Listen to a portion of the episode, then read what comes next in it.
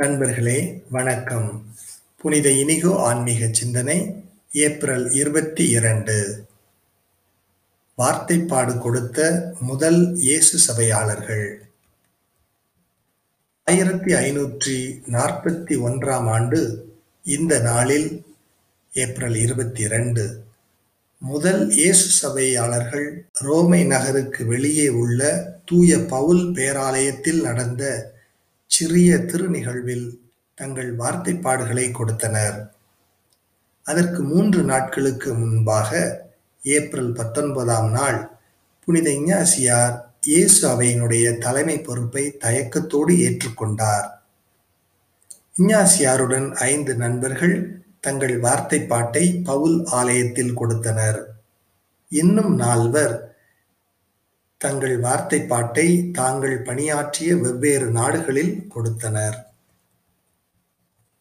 திருவிருந்துக்கு முன் புனித அப்பத்தை ஒரு கையிலும் வார்த்தைப்பாடு ஜெபத்தை மறு கையிலும் ஏந்தி இஞ்ஞாசியார் வார்த்தைப்பாடு கொடுத்தார்.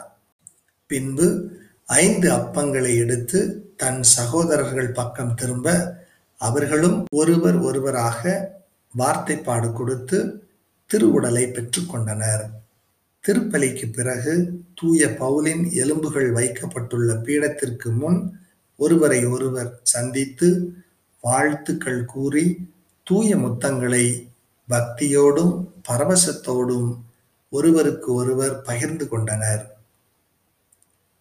ஆண்டவரோடு இணைந்து என்றும் மகிழுங்கள். மீண்டும் கூறுகிறேன் மகிழுங்கள். கனிந்த உங்கள் உள்ளம் எல்லா மனிதருக்கும் தெரிந்திருக்கட்டும்.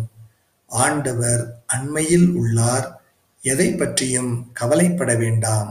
ஆனால் நன்றியோடு கூடிய இறைவேண்டல் மன்றாட்டு ஆகிய அனைத்தின் வழியாகவும் கடவுளிடம் உங்கள் விண்ணப்பங்களை தெரிவியுங்கள்.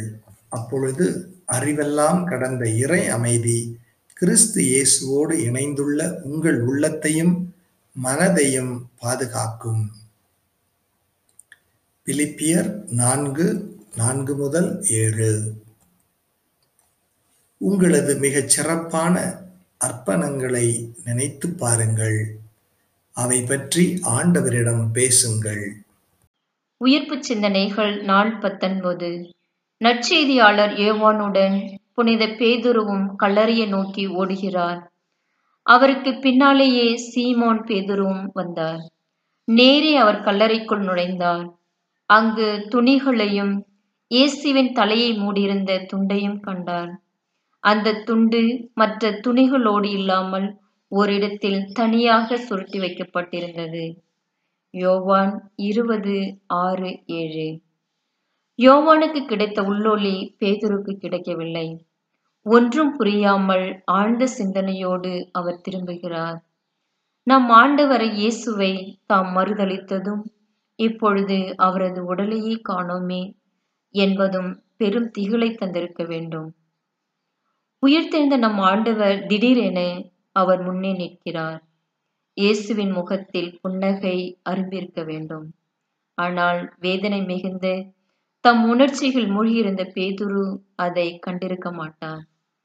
ஆண்டவர் அவரை தேற்றியிருந்தாலும் அவருடைய சொற்கள் அவருடைய கால்களில் நுழைந்திருக்க நியாயமில்லை.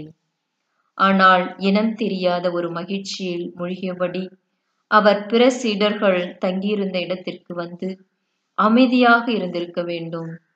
பின்னர் சீடர்களின் கேள்விகளால் துளைத்தெடுக்கப்பட்டு வழியில் தம் ஆண்டவரை கண்டதை அவர்களுக்கு சொல்லியிருக்க வேண்டும்.